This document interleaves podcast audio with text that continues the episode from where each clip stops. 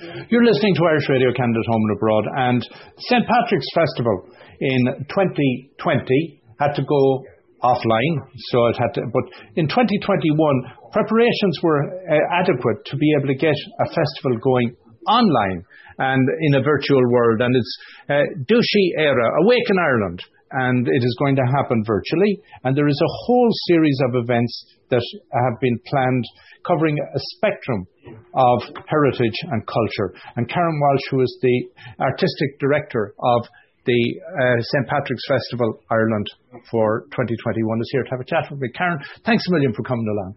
Thanks for having me. Delighted to have the opportunity to chat to everybody. So, Karen, I would have to say, first of all, a festival like St. Patrick's is something that is very much touchy-feely in the normal sense of the word. The, the Irish people get out there, we're on the streets, there's bands, there's music, there's revelry, there's everything. To try to cater to something like that in a virtual world is a hell of a challenge. It is. Um, we spent the year coming out, so we didn't, uh, the whole festival was actually cancelled last year on the 13th of March, the day we were due to start the evening before we were told officially that we had to stand down the entire festival, so the parade and the five day program. Um, so that was a really intense few weeks because we didn't know whether it was going to go ahead or not. Everybody didn't know whether we were going into lockdown or not.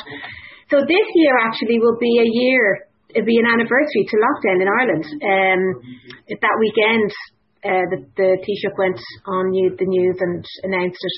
So we spent the year trying to work out how we could do this. And then, of course, up like October, November, December, should we were didn't know whether we were going to be in lockdown or not, what level we were going to be at. So we were always planning for three festivals. So everything we did was um, every event we were planning had a level three, level four, level five plan around it. So whether it's a hybrid of live um, with a very small audience and online. And then of course we came out of Christmas and the numbers flew up and we were told by the government HSE that we had to produce a festival in level five. So, so yeah. Karen, if I can ask for the North American listener, or for the non-Irish listener, they may not have the same familiarity with levels three, four, and five. Um, so, what are the implications, or what would the differences have been?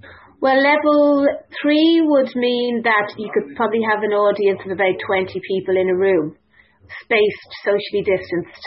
Um, and then we would also have put the events, streamed them um, live. And then when, you, when we hit level five, level five is complete lockdown. So at the moment we're in level five and nothing is open. No restaurants, galleries, cultural spaces, music venues, pubs, nothing is open. And, sport, um, so and things like sporting, sporting events have also been cancelled. Yeah, uh, so there's no training for kids, there's no professional games, nothing. Even the golf clubs are closed. So even what would be individual sport is shut down. Yeah. Okay. So yeah. so so there is even no schools. So there is no facility to do anything that brings people together. No, there's absolutely zero facility. Now there is, uh, the government has given um, special dispensation to filmmakers. That so we the filming is allowed to happen around the country, and that's what we are connected in with that stream okay. of um, making films. Okay. So consequently, as you say, you, you were very conscious from a year ago that you had to plan three festivals and uh, coming out of December, or you certainly knew you were down to level five. So I guess you got into high gear on a level five festival at that stage. Yes, we were still actually waiting for our funding as well because nobody could really commit. nobody knew what we were going to be doing. So we got our funding on the 4th of January from the depart, uh, our government uh, Department of Culture and Arts, Heritage, um, Media, etc. And that then allowed us to make the decision of the type and the, the scale of festival that we could um, produce. And uh, you know, the important thing about the funding was that it was it was really important to the government that the funding we got was to be funneled directly out to the artists and the filmmakers all over Ireland that are losing work at the moment because normally they'd be really busy. They'd all be going off traveling the world performing mm-hmm. around the month of March. Mm-hmm. So it's all gone for them, and that's that was a really big important part of the curation of the festival this year. So how many groups were you able to facilitate and give some work to then, given that you've gone virtual? Approximately. It's actually a lot more than we would normally do. So we've, uh, um, and this includes artists, bands, uh, walking tours, um, musicians, theatre makers, and then they also then have, if they're making a film about their work, they have to bring in a filmmaker, uh, a live events crew, so it could be lighting, sound. So this, we're getting that, funneling that money out to all of these um, entities in that, in the creative industries in Ireland.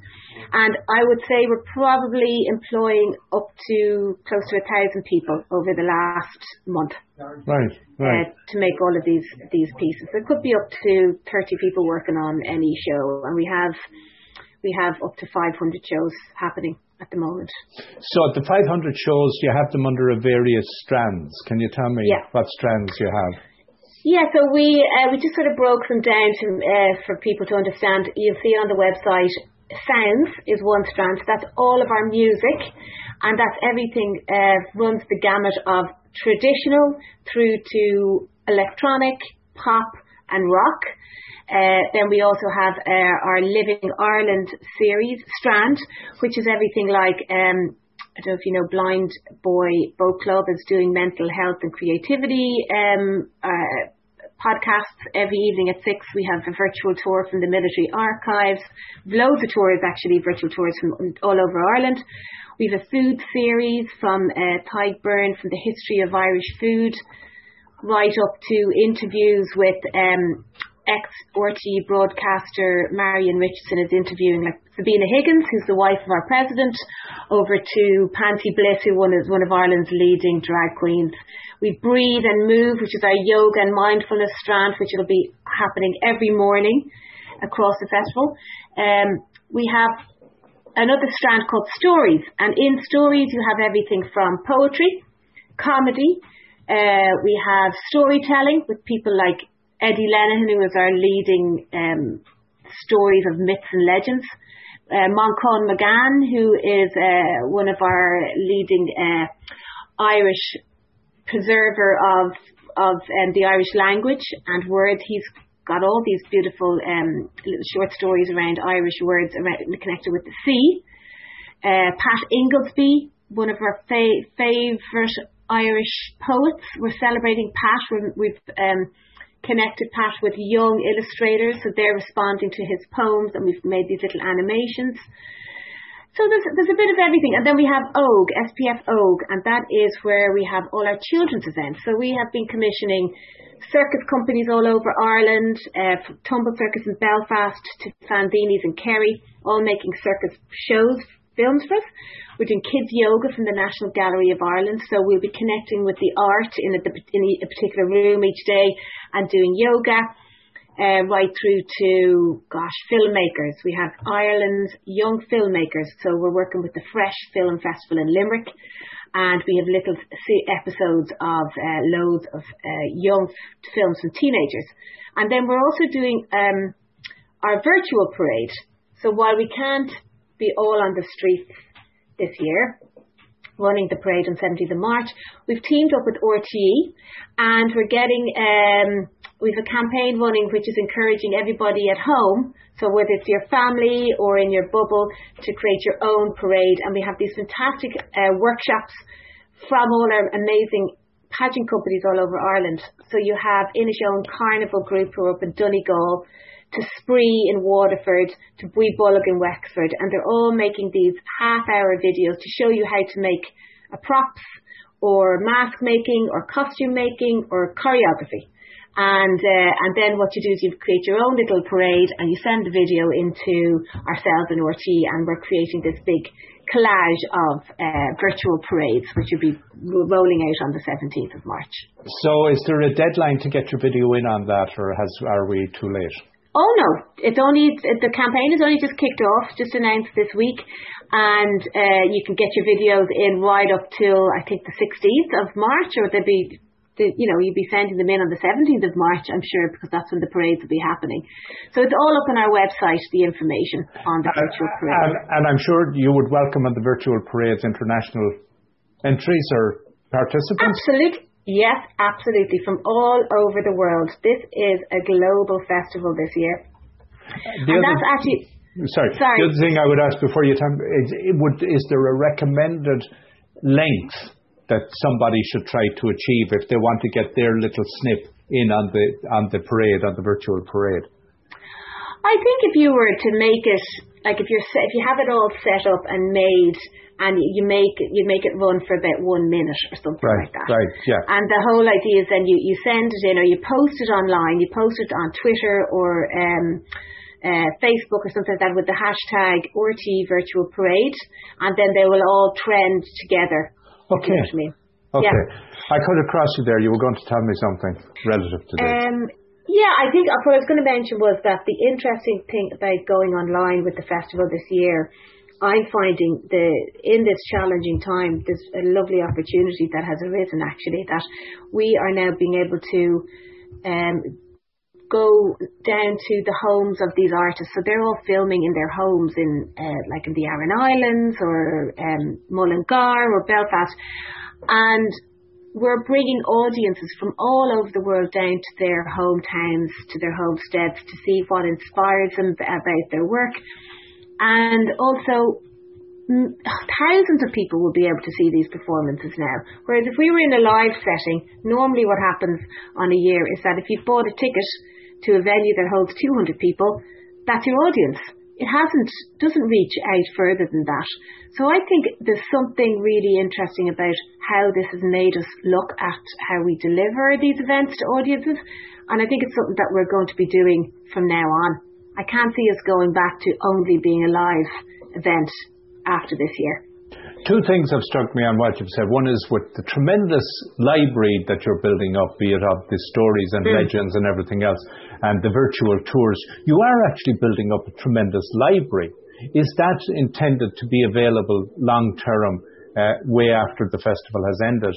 And the other question I have is, given the different time zones around the world, while the festival is underway, will there be an accommodation where people in that are, as is the case in the Eastern time zone, five hours later, and in the Western time zone in North America, eight hours later, that they can come in and literally virtually join you as if it was in their own time. Yes, so we will have a TV schedule that is running um, from in Irish time from half nine in the morning all the way through to, in some cases, 11 o'clock that night. So about 12 or 14 hours of films each day. Uh, our TV guide will be run will be up on our website. So you'll see what's happening every hour, every half an hour. We have something in there. Um, and what we're doing is the the TV channel will run live from those times, Irish time. But if you miss something, you can go in on our website. Each event, each film has an event page. So you just have to go click into the Military Archives tour. And if you missed it on the scheduled time, you can go in and watch it on playback. Um, and we will have the, all of this content on the website until the 21st of March. Um, the after that, it's it's more around a copyright issue. Uh, so after that, then we the artists will get to keep their films, and they can then use them whichever way they want after that. And what about yeah. the, the walking tours, things like the military, um, the military museum? Because I've been, I've been in that, and it's it's a fabulous place. Uh, it's a Yeah. wonder. Yeah. Yes, so that will it'll just be on our website till the twenty first of March, um, Okay. and after that we ha- we'd have to take them down. I'm afraid, yeah. Okay, so the big warning then is you need to schedule sometime between the 12th and the 21st if you want to catch everything in your whatever time zone you're in, and you have to make time to catch it in that window. That's correct. We're also going to be for anybody who's in Ireland. You, we're uh, we're just announcing today that we have the, we're doing a takeover of our um, of Oireachtas TV, the channel which hosts our um, our, our our government sittings, our Seanad, and all the films are will be um, screened on the television, so you'll be able to tune in on the television. For anybody around Ireland who doesn't have access to internet, um, who isn't for older generations that wouldn't have laptops and or mm-hmm. have any interest in that. So you'll be able to tune in on the television. There's different channels um, across RTE or Virgin. Uh, and then also we're going to be streaming this on RTE.ie. Um, the whole TV channel will be on RTE.ie forward slash culture, and that will be from the 12th to the 17th of March as well. So there'll be a few different uh, ways to, to view the events. I know, Karen. Some, yeah. yeah. sorry. I, I know, Karen. Some people will just say that it's a different circus on the Oireachtas channel for that week.